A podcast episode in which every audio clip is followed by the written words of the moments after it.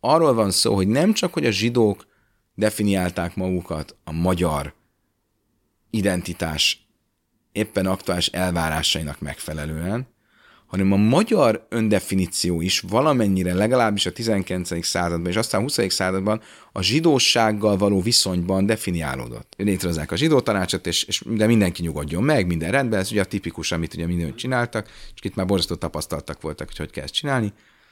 És a, a zsidók, a zsidó vezetők tanástalanok, hogy most mit kell csinálni, és 21-én, nem tudom, fölhívják a, a budapesti rendőrfőkapitányt, aki nem veszi föl nekik, nem válaszol nekik, és akkor senkit nem tudnak elérni, és végül, végül annyit üzen, hogy amit a németek mondanak, azt csináljátok. Mostantól ők a főnökök, vagy valami ilyesmi.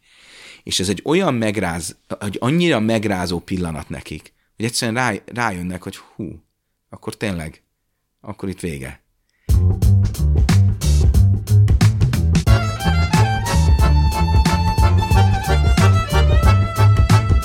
Üdvözlünk mindenkit! Ez a Köves Darabit Podcast, Köves Lomóval és Szilágyi Szilárddal. Az előző adásban a zsidóságot ért csapásoknak az identitás formáló erejéről is szót ejtettünk. De van egy speciális zsidó identitás, ez pedig a magyar zsidó identitás. Hogyan lehetne ezt jellemezni, miben különbözik a többi zsidó identitástól, hogyan alakulhatott ez ki? Ugye egy ilyen igazi hungarikum e, a magyar zsidó identitás, de valójában nem tudom, hogy ez, ez e,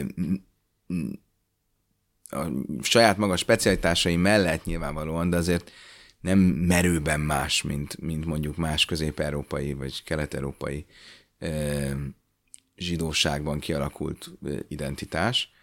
Um, és ugye, mint minden identitás, az identitás részben összeáll abból, amit az ember, vagy egy közösség, egy közösség tagja a saját áll, maga által magáról értelmezett kép formájában megél, és részben pedig abból, amit rávetít a, a környezete, vagy amit ő gondol, hogy rávetít a környezete. Itt tulajdonképpen, hogyha visszamegyünk a történelemben, akkor a zsidó identitásnak az elmúlt 2000 évben, de mondjuk legalább az elmúlt ezer évben nagyon erősen része a környezettel való viszony, a reflexió a környezettel.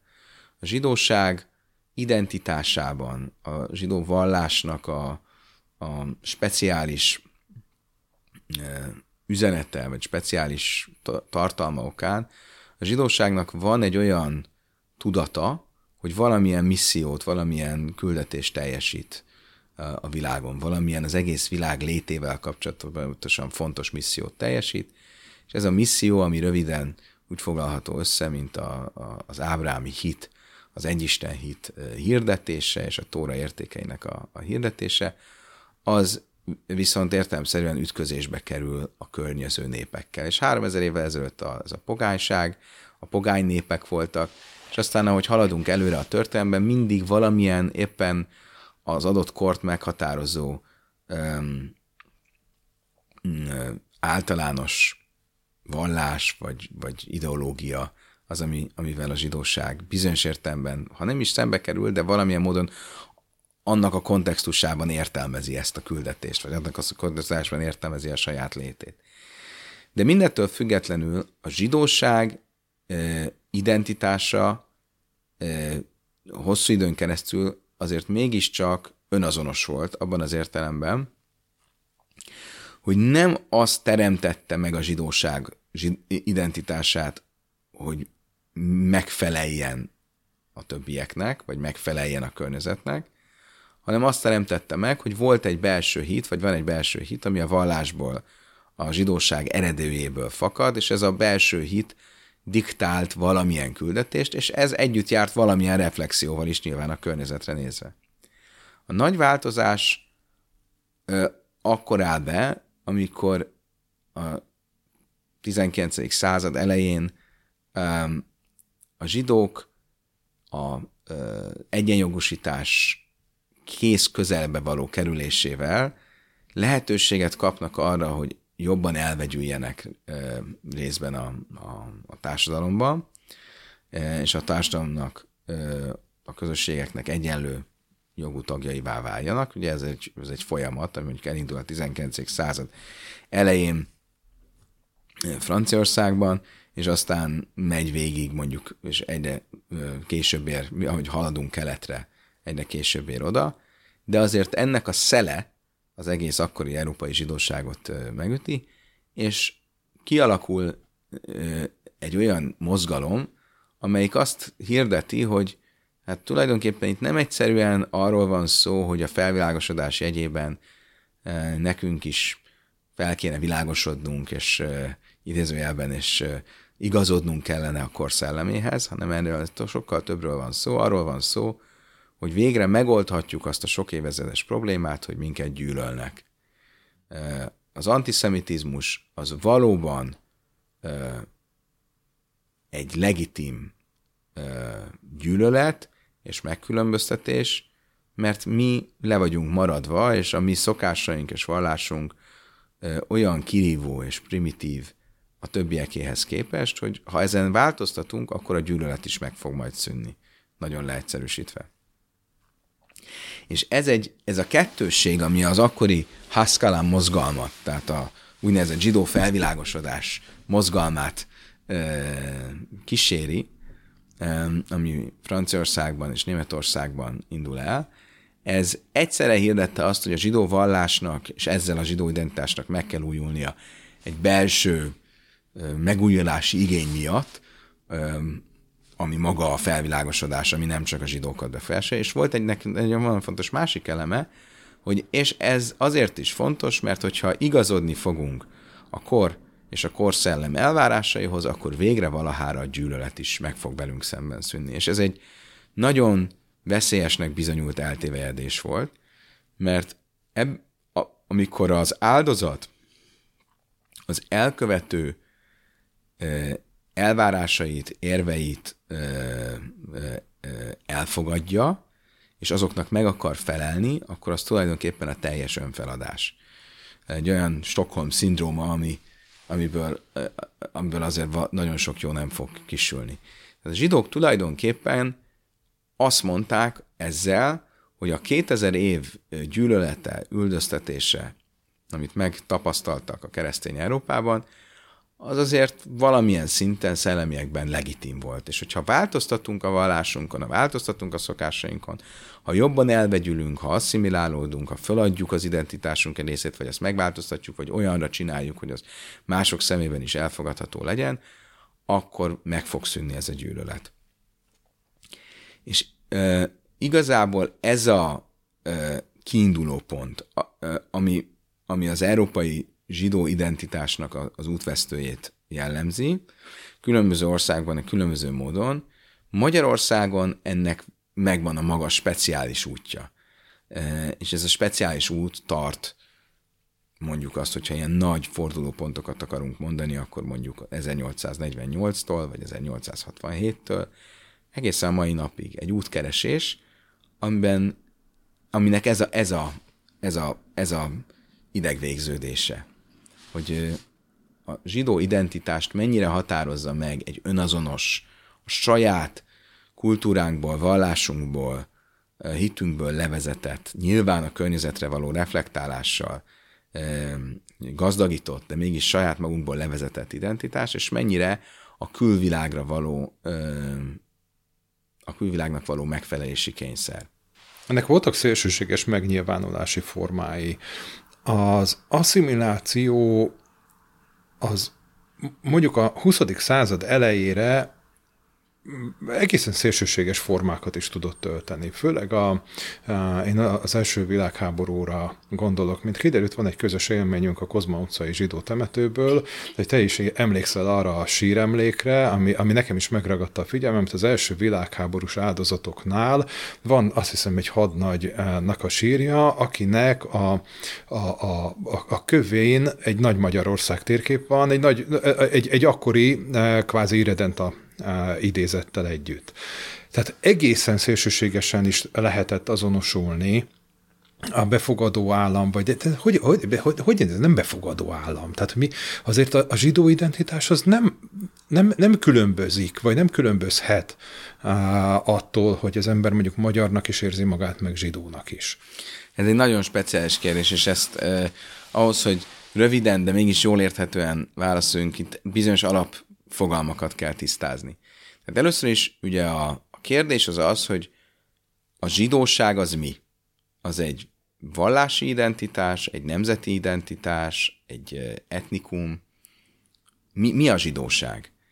Ugye vala, valamennyire minden, mind a három. Uh-huh. E, nyilvánvaló, hogy a zsidóság szempontjából a, a, a, létezik a, a népi, vagy akár etnikai vonal, de ugyanakkor a zsidóság öndefiníciója szerint sem egy etnikum, abban az értelemben, hogy a zsidóság meghatározó eleme és krédója az a zsidó vallás, amelyik azt mondja, hogy az is válhat zsidóvá, aki betér zsidónak, aki zsidóvá lesz, tehát hogyha etnikailag nem zsidó.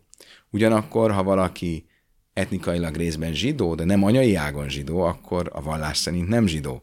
Tehát ez megint csak egy bizonyíték annak, hogy ez nem, nem egy etnikum. Ugyanakkor a zsidóság nemzet, a nemzet az valami olyasmi, ami egy közös terület, egy közös nyelv, egy közös ö, kulturális ö, szokásoknak az összessége. De a zsidóságról ez nem mondható el ügy összességében, hiszen különösen ebben az időben, a 19.-20. században nem volt ilyen értelemben zsidó nemzet. Nem mindenki beszélt héberül, vagy jidisül, vagy ladinóul, nem egy, ugyanolyan szokások, népi vagy nemzeti szokások voltak, és nem volt egy közös terület. Még akkor is, hogyha mindenkinek, vagy a zsidóságnak a szívében virtuálisan Izrael, az, a Szentföld, az mindvégig ott volt. Nyilván most más a helyzet az, hogy van Izrael, és van egy zsidó nemzetállam ilyen értelme. Tehát ugye ez az egyik kérdés a zsidóság oldaláról. Ugye, és nyilván a zsidóságnak a legfontosabb, és mindvégig a zsidóságot végigkísérő, megtartó, és a zsidóságot egyáltalán zsidóságát tevő valami, az a vallás. A kinyilatkoztatás, a tóra. Um, hát ez a zsidóság oldaláról a történet. És akkor ott van az a közösség, ahol a zsidóság él, mondjuk Európában.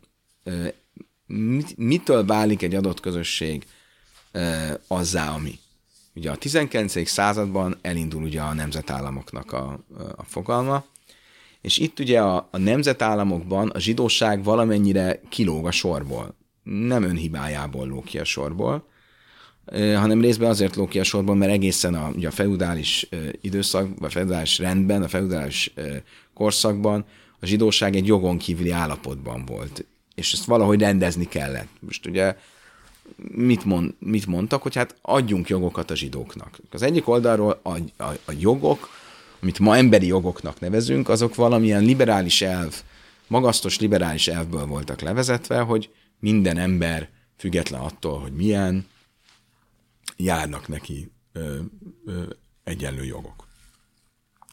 A másik oldalról viszont ugyanebben az időben a Európában lét, kezdenek létrejönni a, nemzeti, a nemzetállamok, és a nemzeti identitás, mint olyan, ami viszont arról szól, hogy van-e, itt vagyunk mi, egy közös területen, egy közös nyelvet beszélünk, van egy közös történelmünk, és ez a közös történelm narratívát ad a mi létünknek, és aki ennek a nemzetállamnak a tagja, az valamilyen módon részese ennek a történetnek. Akkor hogyan illesszük ebbe bele a zsidókat? Ők milyen módon részesei ennek a történetnek? Ugye ennek le- lehet egy olyan értelmezése, hogy ez, az, ez a nemzetállam az egy politikai értelme vett nemzet állama. Tehát azoknak az embereknek a közössége, akik itt élnek. Nem kell, hogy mindenki um, uh, ugyanarra az ezer évre nézzen vissza uh, történetileg, vagy tehát abban még úgy valahogy belefér. Hogyha ez, egy, ez minél erősebben egy kultúrnemzetállam, vagy akár egy etnicista nemzetállam, annál nehezebben ebbe, ebbe belegyömöszölni a zsidóságot. És annál inkább kell, ahhoz, hogy mégis belegyömöszölődjön a zsidóság, annál inkább kell megerőltetni, megerőszakolni ezt az egész történetet. És kell valami olyasmit elvárni a zsidóktól, ami egyszerűen hamis. Tehát az, hogy a, a hét vezérrel együtt jöttek a zsidók, és hogy igazából ők, ők, ők már a, a, a, a, a kazárokkal együtt. A kazárokkal egy, már, már, már tulajdonképpen a, a, a, előbb érkeztek ide, és már előbb betették a paritját, mint, mint a, mint a de hát ők még, még magyarobb, magyarobbak a magyaroknál. Igen, igen. És ez bármilyen abszurdan hangzik, vannak ilyen, vagy voltak a 19. század másik fejben ilyen, igen. ilyen megközelítések, um, amelyek, amelyek teljesen kiforgatták önmagából a zsidó identitást. És itt, itt van különben a specialitása a magyar zsidó, ide, a, magyar, a magyar zsidó viszonynak. Ugye Magyarországon nem csak, az volt a, nem csak arról volt szó, mint mondjuk Franciaországban, hogy van egy most létrejövő francia nemzettudat, és abban hogyan tudjuk begyömöszölni a zsidókat. Ugye Napóleon ezt, ezt elég tudatosan próbálta bevezetni. Ott is belefutunk problémákba, mert minél inkább megpróbáljuk a zsidóságot a nemzeti vagy a népi sajátosságaitól megfosztani, és leszűkíteni a vallásra, annál hamisabb lesz a kép, ugyanis ez egy, ez egy nemzetvallás, vagy egy népvallás. Ugye ez egy olyan vallás, amelyik, amelyek, amelyikben a népi vonal a nemzeti vagy népi vonal, az, az, az folyamatosan szerepet játszik, tehát nem lesz igaz az a kép. Nem egyszerűen arról van hogy vannak a katolikus franciák, a protestáns franciák és a zsidó franciák, mert a zsidók, persze ők egy vallás, hasonlóan a katolikusokhoz, de azért közben ők azért valahol egy nép is, tehát nem lehet úgy csinálni, mintha ez nem lenne. De mondjuk azt, hogy az még úgy, úgy, úgy kisebb áldozatokkal úgy, úgy, úgy, úgy, úgy belefér.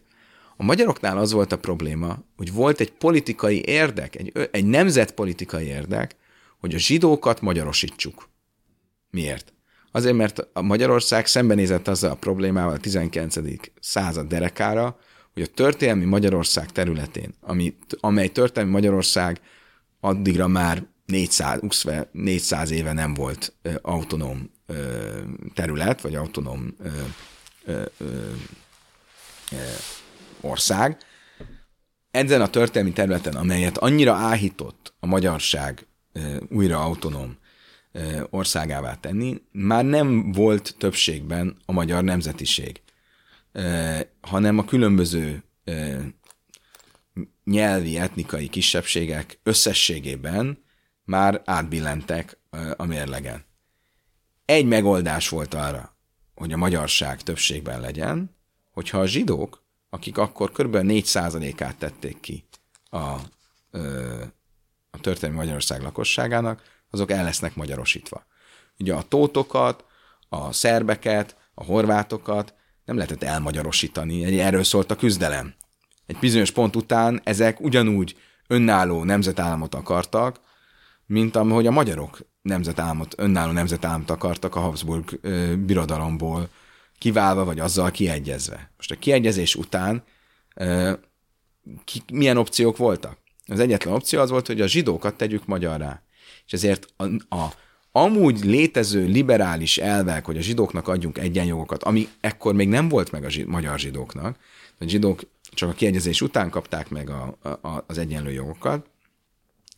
Ezek az elvek összekapcsoltak egy ezzel tulajdonképpen bizonyos szem, szembe menő tendenciával, vagy elvárással, egy politikai elvárással, ami egy nemzetpolitikai elvárás volt, ami az, e- amin az egész magyar nemzet sorsa függött valahol. Ha a zsidókat képesek leszünk magyarokká tenni, akkor képesek vagyunk talán megtartani a történelmi Magyarország területét, amit ugye a kiegyezés után bizonyos formában visszanyerte az autonómiáját. És ezért hatalmas nyomás nehezedett az akkori magyar zsidó kisebbségre, hogy nyelviekben, identitásában, stb. stb. stb. tartsa, legyen, legyen magyar, mm, vallásában legyen zsidó, de az, az csak a vallás. És ez egy ö, olyan torz állapotot szült, amiben a magyar zsidók saját magukkal is megpróbálták elhitetni, és a környezettel is, hogy ők tulajdonképpen magyarabbak a magyarnál. Mi történt? Egy hatalmas tragédia az első világháború után, a trianoni békeszerződés, és Magyarország elveszti ne, a kétharmadát a történelmi területének, tehát megbukik ez a projekt, a zsidók fölöslegessé válnak. Nem csak, hogy fölöslegessé válnak, és politikai nemzetpolitikai értelemben, hanem még valahol irritálókká is lesznek. Mert ugye hirtelen a magyar identitás az átlép egy kulturális identitásból egy etnicista, egyre inkább etnicista identitássá ebben a 20-25 évben, az első és a másik világháború között, és a zsidók idegesítőek valahol, hogy hát ők miért, miért próbálnak magyarobbak lenni? Hát ők azért nem magyarok, hát a, a, a, a, a, ez, ez, hát ezek, ezek még egy-két nemzedékkel ezelőtt még magyarul se tudtak. És itt van egy olyan, egy olyan hirtelen változás, amit, a, a, amit egyszerűen nem, nem tudnak földolgozni, sem a zsidók, és tulajdonképpen a magyar, a magyar többség sem, vagy a, a többségi társadalom sem. És aztán ez végül meg van spékelve a holokausztal, amiben a, nem egyszerűen arról van szó, hogy a projekt megbukott, már a magyar nemzeti projekt megbukott, és a zsidóknak ez az igyekezete, ez, ez már fölösleges, vagy, vagy, vagy nem kívánatos, hanem, hanem, hanem totális cserbenhagyás történik a magyar zsidósággal szemben, és aktív, totális cserbenhagyás és aktív, aktív kivégzés, és itt azért a cserbenhagyást hangsúlyozom, mert ez egy olyan csalódottságérzést ad a zsidóknak, amit, amit csak ebben a történelmi kontextusban lehet megérteni. Tehát képzeljünk el egy családtörténetet, ami arról szól, hogy a 19. század másik felétől ez a, ez a család, ez, ez úgy látja, úgy érzi, hogy a magyar nemzet őt, őt nem csak befogadja, hanem tárt karokkal fogadja, az, hogy emögött nem csak egy egyszerű önzetlen, liberális felvilágosultság van, hanem itt van egy, egy erős politikai, nemzeti nyomás, ami miatt nagyon jól jönnek, kapóra jönnek a zsidók, ez, ez egy másik kérdés. De ő mit lát, hogy ő, őt úgy veszik és úgy fogadják, hogy ő is magyar, és magyarabb a magyarnál. Majd ezek után hirtelen úgy megváltoznak a játékszabályok, hogy ő nem csak, hogy már nem magyar, vagy másodrangú magyar, vagy harmadrangú magyar, hanem elveszik előbb a vagyonát, elveszik a jogait, majd utána a haláltáborba küldik. Ez, ez azok számára, akik ezt túlélték, ez egy olyan feldolgozhatatlan csalódás, mint amikor valakit, ö, valaki abban a hitben belemegy egy házasságba, hogy, ő, hogy őt szereti a másik fél, és az a másik fél visszaél utána ezzel a bizalommal, és nem csak, hogy, hogy, hogy megcsalja, hanem még meg is veri, megerőszakolja, és utána megpróbál megölni. Ez ott nem csak a fizikai fájdalom probléma, hogy megpróbálta megölni, hanem az a csalódottság érzés, hogy, hogy, ki, hogy, hogy, hogy akkor itt olyasmibe tettem a bizalmamat, én, a szüleim, a nagyszüleim, a dédszüleim, ami, ami tulajdonképpen alaptalan volt. Ezt kimondani a zsidók számára, a zsidók részére az egy, az egy, az egy totál neurózis. Hát hogy, hogy, hogy tudod kimondani azt, hogy az, amiben, az a projekt, amiben a, az egész családtörténete fektetve volt az elmúlt hat nemzedékben, az, az, az, az kudarcos. És akkor itt jön még egy csavar a történetben, aminek a csirái már ugye az első háború után megjelennek, hogy akkor a zsidóknak milyen választásuk marad a magyar zsidóknak. Az egyik választás az az, hogy beismerni azt, hogy ez a projekt, ez, ez egy sikertelen projekt, így ebben a formában és azt mondani, hogy akkor felejtsük el, felejtsük el Magyarországot, felejtsük el um, ezt az egészet, tévedtünk, irány Amerika, irány Izrael, irány, valami, irány a vallás, valami más. A másik opció pedig az az, hogy azt mondani, hogy nem csak mi tévedtünk, hanem mindenki tévedett. Itt nem csak mi, mint zsidók, meg magyarok, projektje bukott benne, az egész nemzet, meg nemzetállam, meg az egész, ez egész úgy, ahogy van, ez egy, ez egy kudarcos dolog. Ugye bizonyos szempontból könnyebb beismerni azt, hogy az egész világ tévedett, mint azt, hogy csak én tévedtem, vagy mi tévedtünk.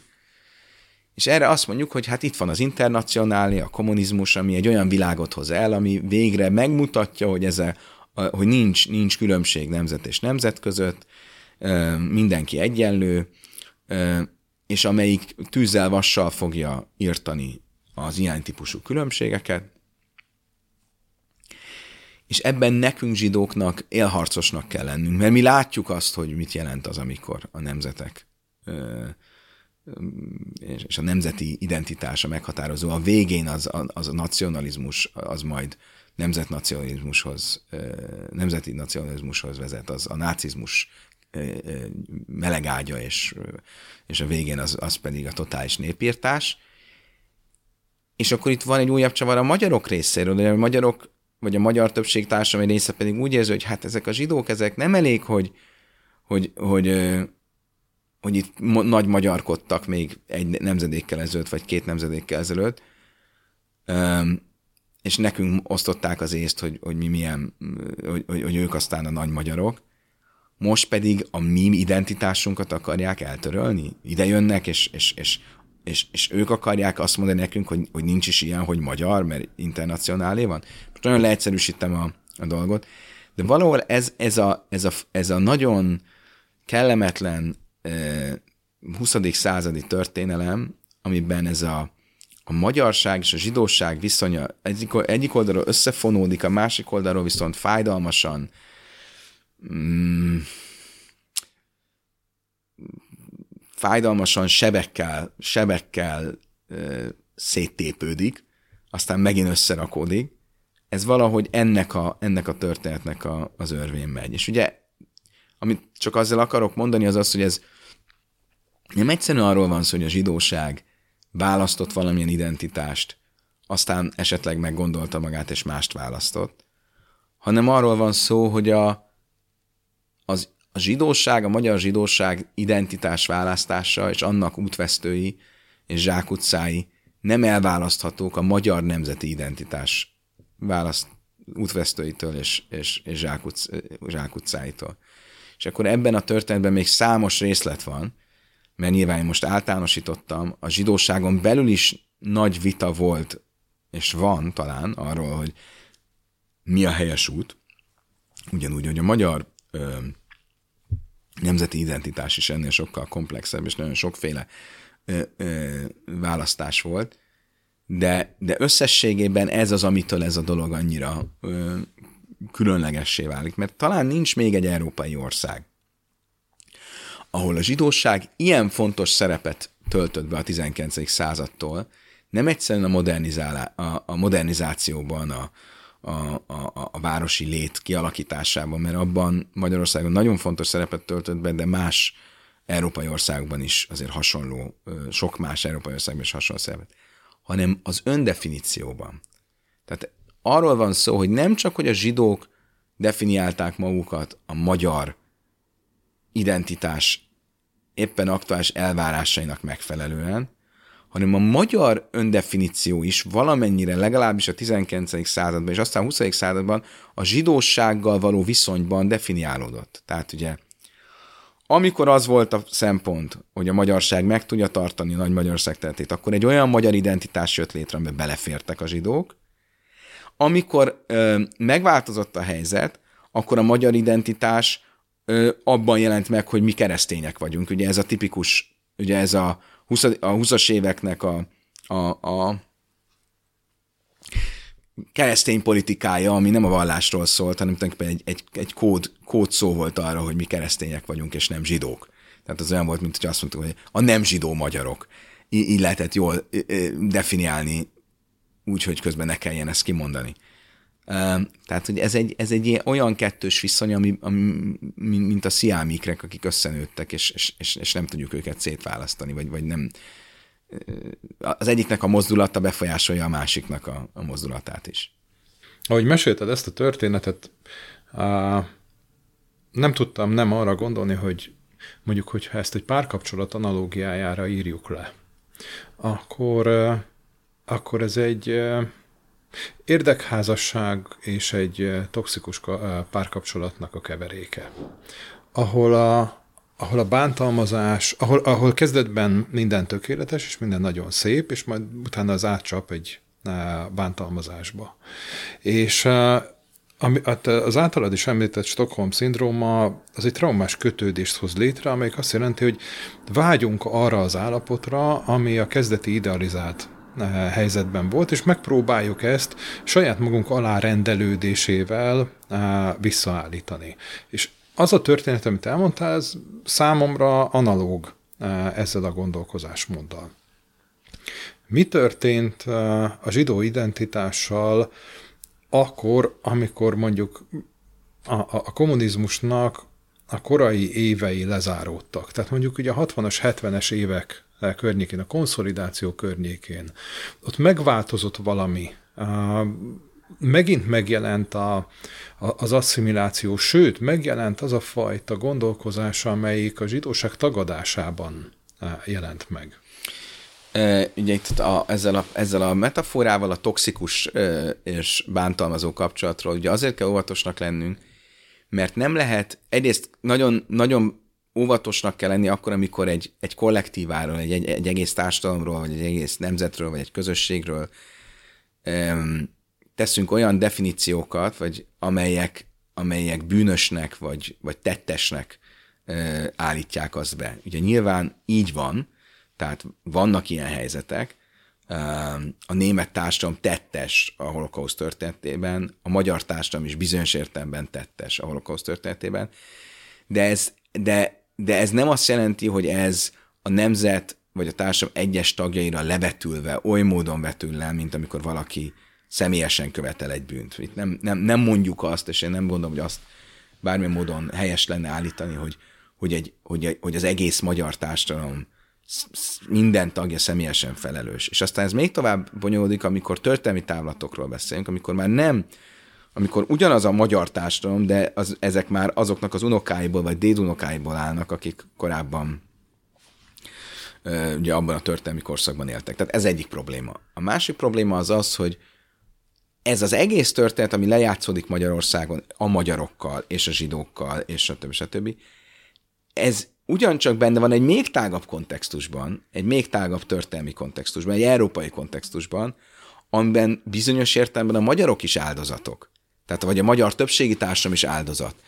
E, és ezért nagyon nehéz, ugye, amikor egy házasságról beszélünk, és ott azt mondjuk, hogy van egy tettes, e, meg egy, egy, egy, egy támadó, vagy egy, egy, egy elkövető, és egy, egy, egy, egy áldozati fél, ott is bizonyos értelemben el kell ismernünk, hogy esetleg a férnek is voltak, nem tudom én, korai élettraumái, de azért mégis jobban elválasztható eh, a kontextustól, a környezettől ez a két ember, és jobban definiált, hogy, hogy kinek mi a, a felelőssége, kinek mi a tanulni valója, stb. stb.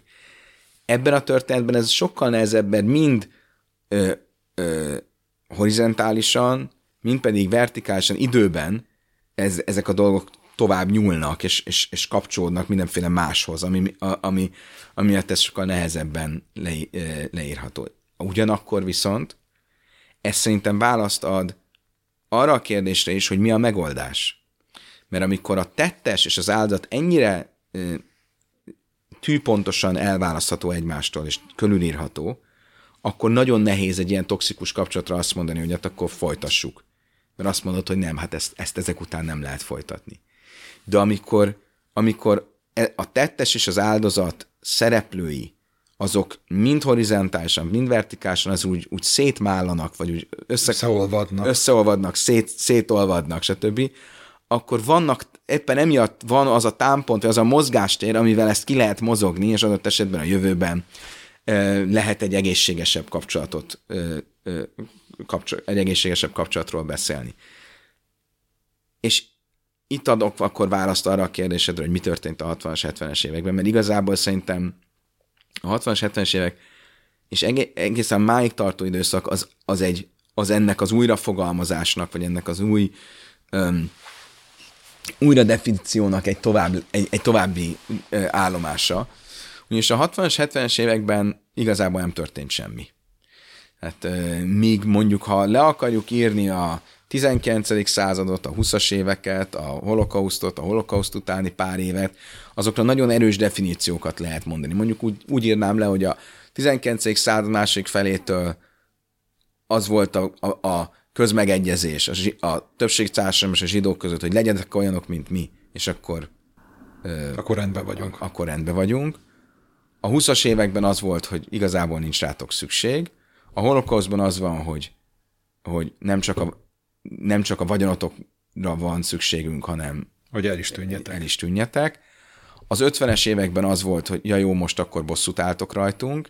E, A 60-as, 70-es években egy totál csend, annyira kellemetlen és annyira terhelté vált ez a dolog, és mindeközben a világpolitika is annyiban ö, változott, és más súlypontokat kapott, hogy addigra a hidegháború ö, az, az, az teljesen be, befagyott és, és, és, és, és, és élesedett.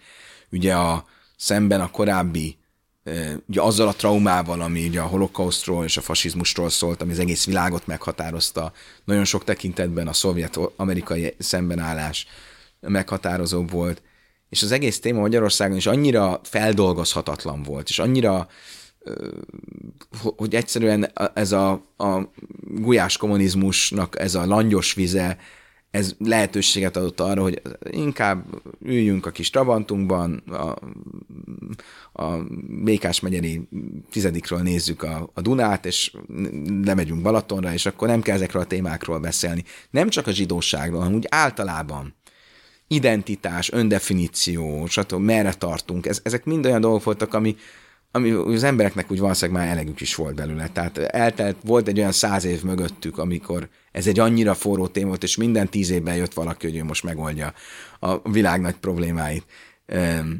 Vagy a, a, a, a nemzetállami konstrukció, kiegyezés, nemzetállam, első világháború, horti, revízió, hát mindig volt nácizmus, mindig volt valami nagy, nagyszerű ötlet, és aztán kiderült, hogy ezek a nagy kommunizmus, eh, sztálinizmus, mindig valami nagyszerű ötlet, aztán rájöttek a hogy hát ezek a nagyszerű ötletekből nem, nem, ezek nem sülnek olyan jól, inkább most egy kicsit, kicsit legalább a, a Balaton vizét hagy élvezzük egy pár, egy, egy pár, pár óráig.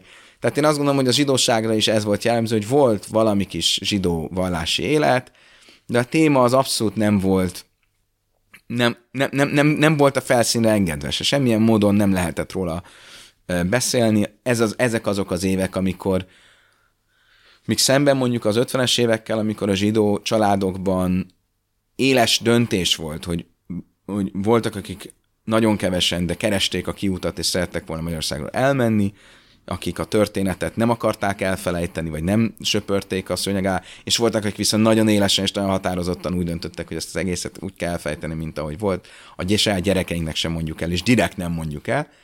Ezzel szemben a 60-as, 70-es években ez, ez, ez egyszerűen érdektelen. Úgy, úgy csinált mindenki, mint hogy egy érdektelen téma lenne. Hm. Nem téma. Igen. E, és ez volt a 60-as, 70-es évek. És szerintem az az igazi kérdés, hogy aztán ez nyilván ennek, ha most a te pszichológiai hasonlatodat visztük tovább, akkor ez ugye a hallgatás, vagy nem tudom, ezt így mondják-e. Tehát az, az az időszak, amikor egy trauma után nincs, nincs lehetőség feldolgozni, mert, mert annyira annyira mindenki tudja, hogyha ezt elővennénk, az olyan fájdalmas lenne, abban belepusztulnánk, uh-huh. és ezért kicsit úgy most ezt tegyük félre. Vagy nem tudom, hogy uh-huh. igen, igen. Van, egy ilyen, van egy ilyen időszak.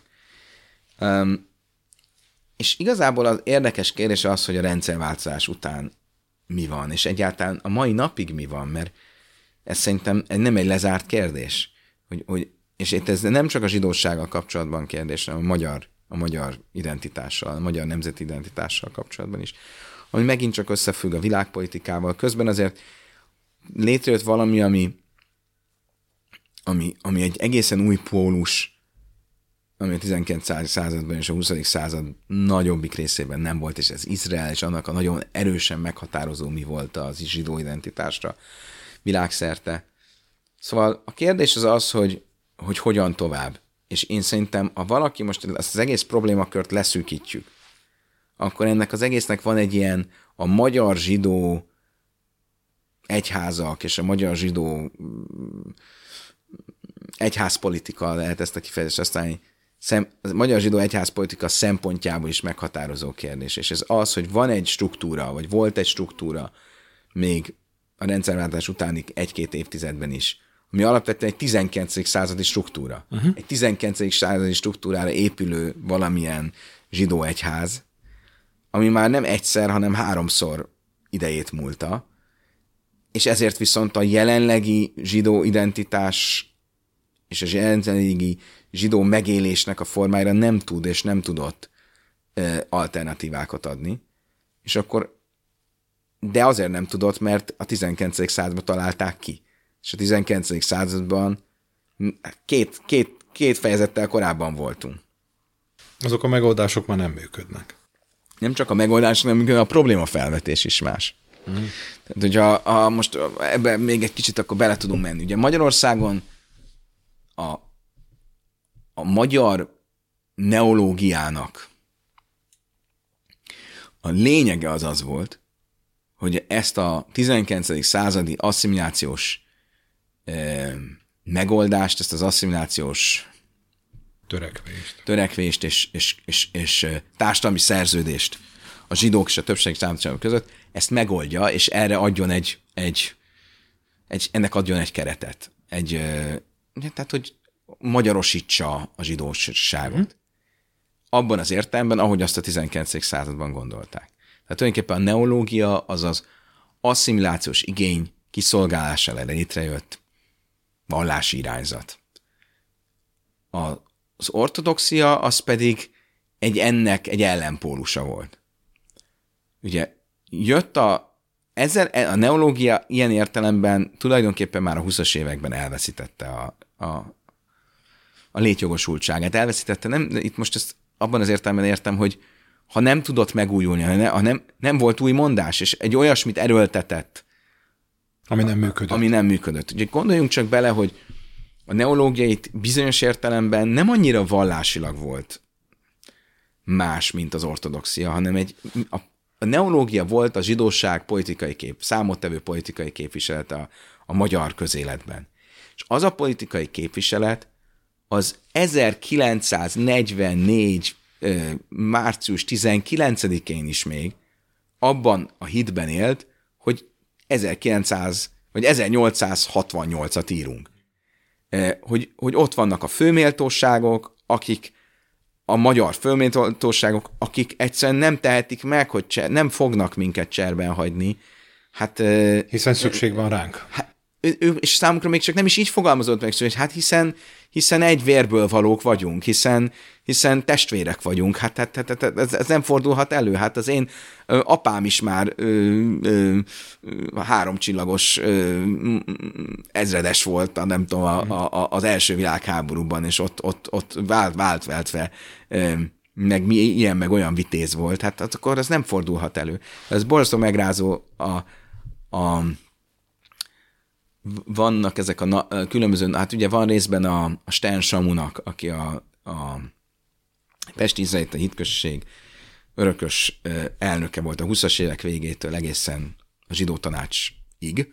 A zsidó tanácsot is ő vezette a, a, a, a német megszállás után. Tehát az ő naplója is nagyon megrázó, és egy, egy tényleg egy kordokumentum, és a, az ungvári, ungvári gyorsan akartam mondani, a, van még egy, a zsidó tanácsnak még egy tagja, akinek most értelem nem teszem be a, a, a neve, akinek a, a naplója egészen megrázó, és abban az egyik, az egyik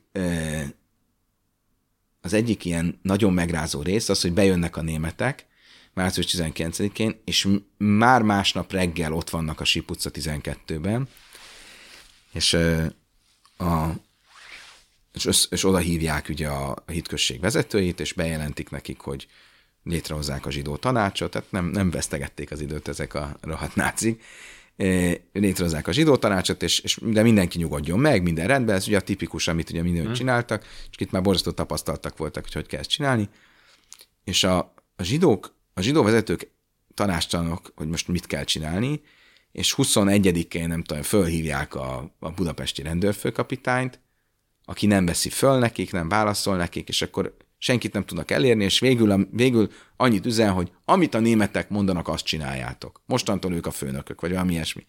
És ez egy olyan megráz, hogy annyira megrázó pillanat nekik, hogy egyszerűen rá, rájönnek, hogy hú, akkor tényleg, akkor itt vége. És még mindig nem jönnek rá, mert mondjuk, ha megnézzük a Stern Samut, amikor már a vidéki zsidóságot gyakorlatilag deportálták Auschwitzba, és a budapesti zsidóság egy része, különösen a fiatalok, cionisták érezték, hogy itt nagyon rossz irányba mennek a dolgok, és valamit csinálni kéne. Hát hogy lehet az, hogy a zsidó tanács annyit sem mond, hogy muk? nem szól a, a budapestieknek legalább, hogy tudják, hogy mi, mi, fog, mi készül itt, hogy mindjárt mindenki megy a, a halálba. Akkor, és amikor nem tudják ezt keresztülvinni, akkor szórólapokat sokszorosítanak, amiben, amiben, amiben figyelmeztetni akarják a gettó, vagy akkor még nem gettó, hanem a, a, a budapesti zsidóságot, hogy, hogy, hogy csillagos, a csillagos házak lakóit, hogy, hogy miről szól maga a csillagos házasítás, arról, hogy, hogy innen fognak majd mindig deportálni. És erre azt mondja, amikor ezt megtudja a Stern Samu, aki, aki a, a, a zsidótács elnöke, akkor, akkor az összeset bezuzatja, és azt mondja, én nem fogok törvényellenes dolgokat csinálni.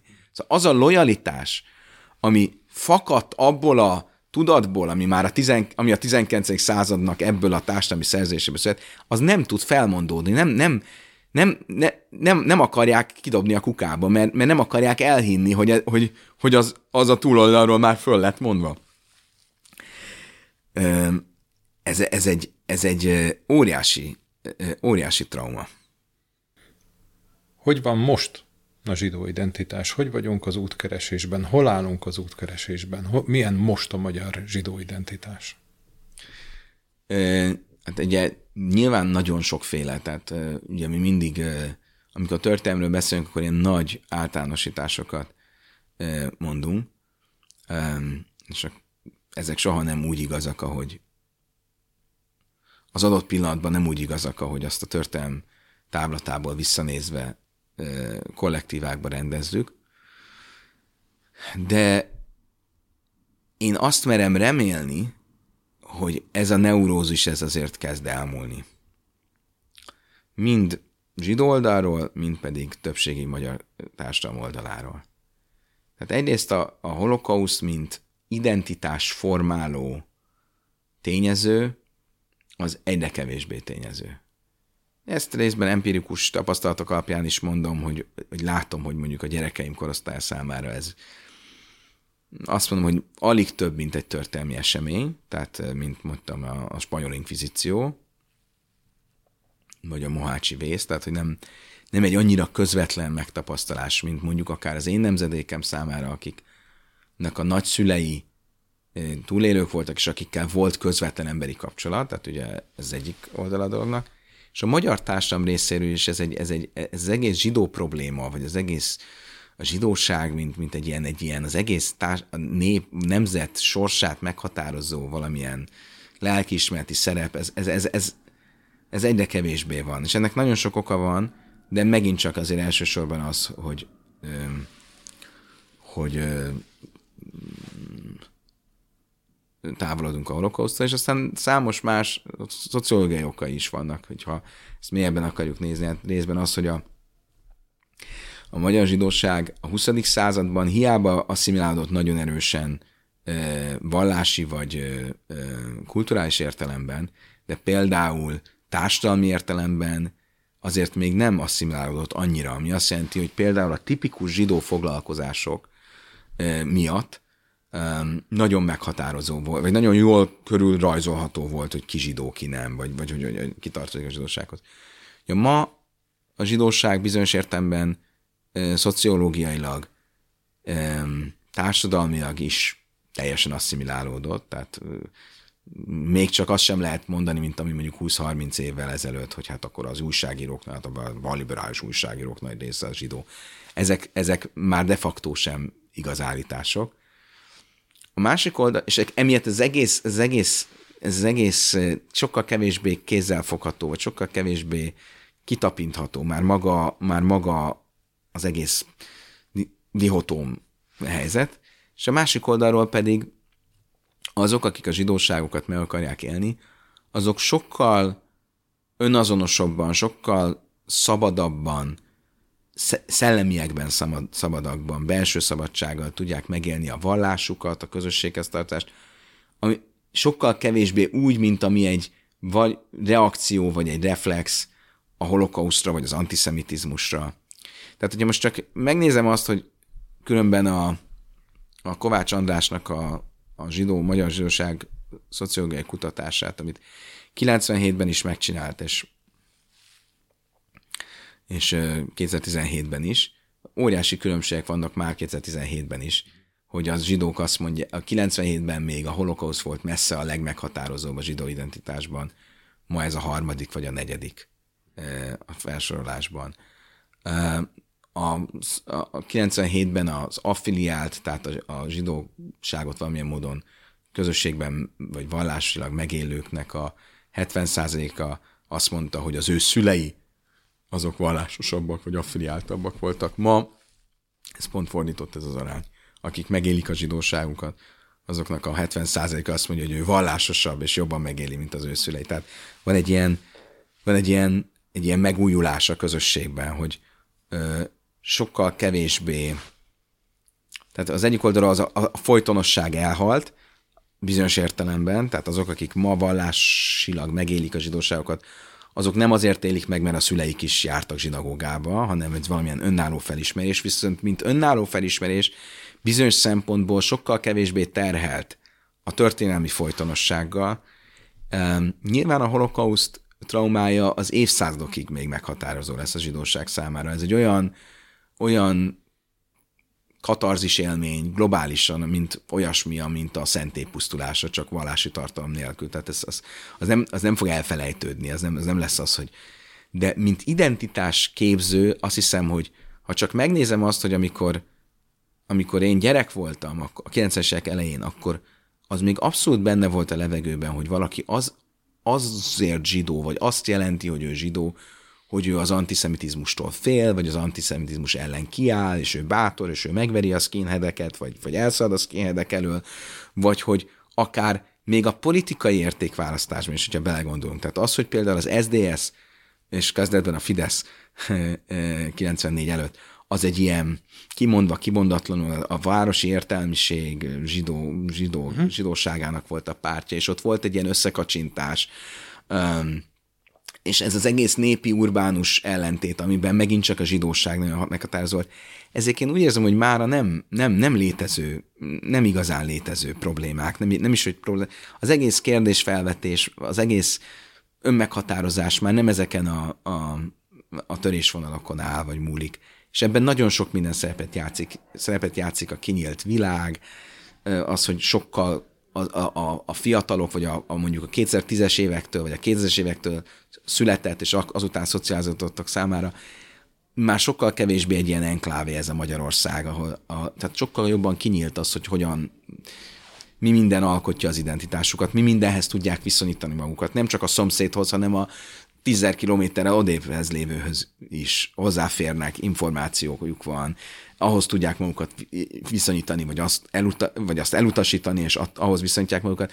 Tehát ilyen értelemben ez az egész probléma szerintem sokkal kevésbé probléma, és a másik oldalról viszont a vallás és a vallásnak a megélése, a közösségi megélése, az, az, az már sokkal természetesebb része tud lenni, sokkal kevesebb szorongással, neurózissal terhelt, mint volt a 90-es években. És ebben külön nagyon sok mindennek szerepe van, szerepe van annak a, a zsidóság oldal, most a zsidóság közösségi részéről mondom, az, azoknak, akik 90-es évektől zsidó iskolákba jártak, az, az szerintem több száz vagy több ezer ember, aki ma gyereket nevelő fiatal és zsidó iskolába járt, aki a szarvasi táborba járt, aki volt Izraelben, és ott eltöltött egy időt, és ott megtanult héberül, és van valamilyen viszonya Izraellel, és ez ad egyfajta biztonságot, vagy egy bázist, egy másfajta identitáshoz.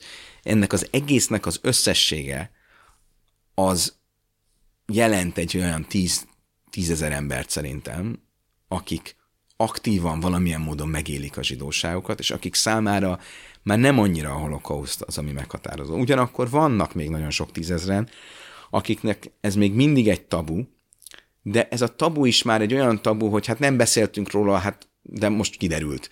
De nem annyira azzal a félelemmel, megszorongással. Én legalábbis remélem megtelt tabu. És közben pedig csak még egy szót, hogy a, a magyar, de ez egy, lehet, hogy egy, egy, egy, még, egy, még egy vagy két vagy három beszélgetést is megérnem, annyira érdekes, számomra annyira érdekes téma, hogy a, én úgy látom, hogy a magyar nemzeti identitás is sok szempontból ö, vagy akár jobboldali, mert baloldali nemzeti identitás nem tudom, mit jelent Magyarországon, de a jobboldali nemzeti identitás is nagyon sok tekintetben változott pozitív irányba.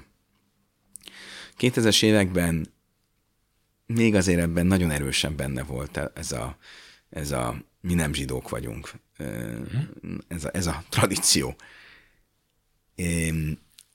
Az egész öndefiníció még mindig nagyon erősen a horti korszaknak a, a, az idoljaiból volt levezetve, még a 2010-es évek elején is.